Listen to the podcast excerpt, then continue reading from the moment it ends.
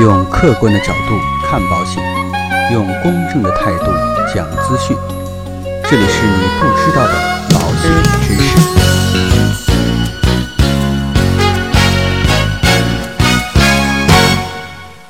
好，各位亲爱的朋友，大家好。那很高兴呢，今天我们再一次在我们的节目当中相见。那应该说今天啊，天气非常的好，晴空万里。那今天呢，也跟各位朋友去聊一个，呃，现在很多家庭面临到的一些问题，就是二胎家庭应该如何做好保险规划。那我有一位朋友啊，这个三十六岁啊，这个应该说也迎来了第二个孩子的诞生，新生命的到来啊，给了他更多的责任感，也让我这位朋友啊意识到需要购买保险来做好相关的。家庭保障计划。那我这位朋友，他呢是家里的收入的主要来源，并且家里还有将近一百万的房贷，而他的妻子收入相对来讲比较低，月收入只有两千元左右。那像这样的家庭，应该怎么去进行保险的规划呢？我觉得第一点就是应该为家里的家庭支柱做好投保工作。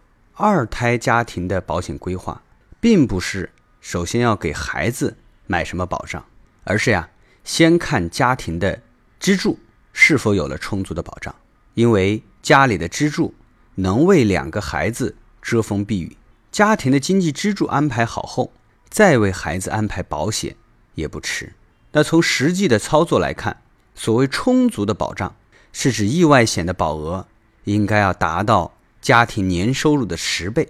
而寿险和重大疾病的保额应该是年收入的五倍。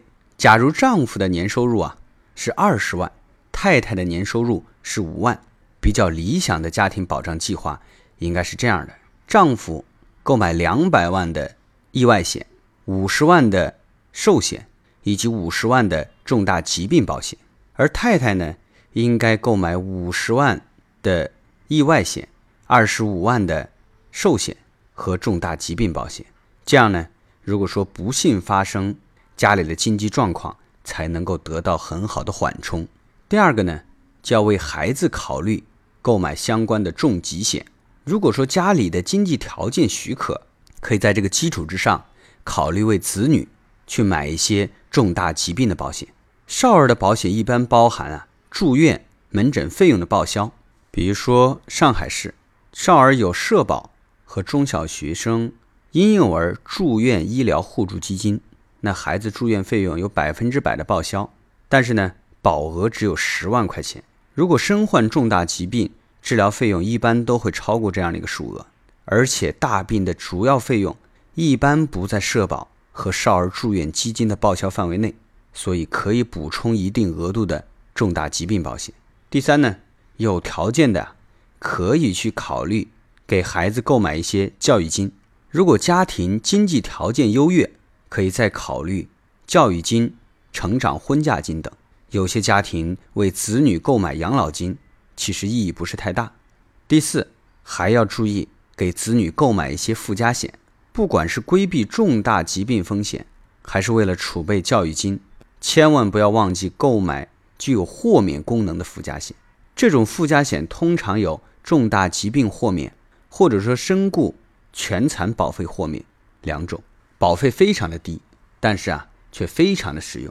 一旦作为家里经济支柱的投保人丧失了缴费能力，这种附加险可以确保孩子保障继续有效。第二个孩子的到来对父母而言意味着要承担更多的责任，所以作为父母可以参考以上的四个方面，为孩子编织一张保险安全网。那今天的节目到这里告一段落。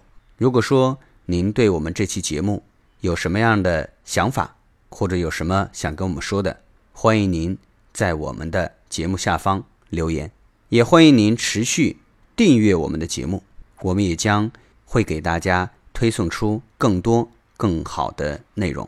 那今天的内容到此结束，谢谢大家。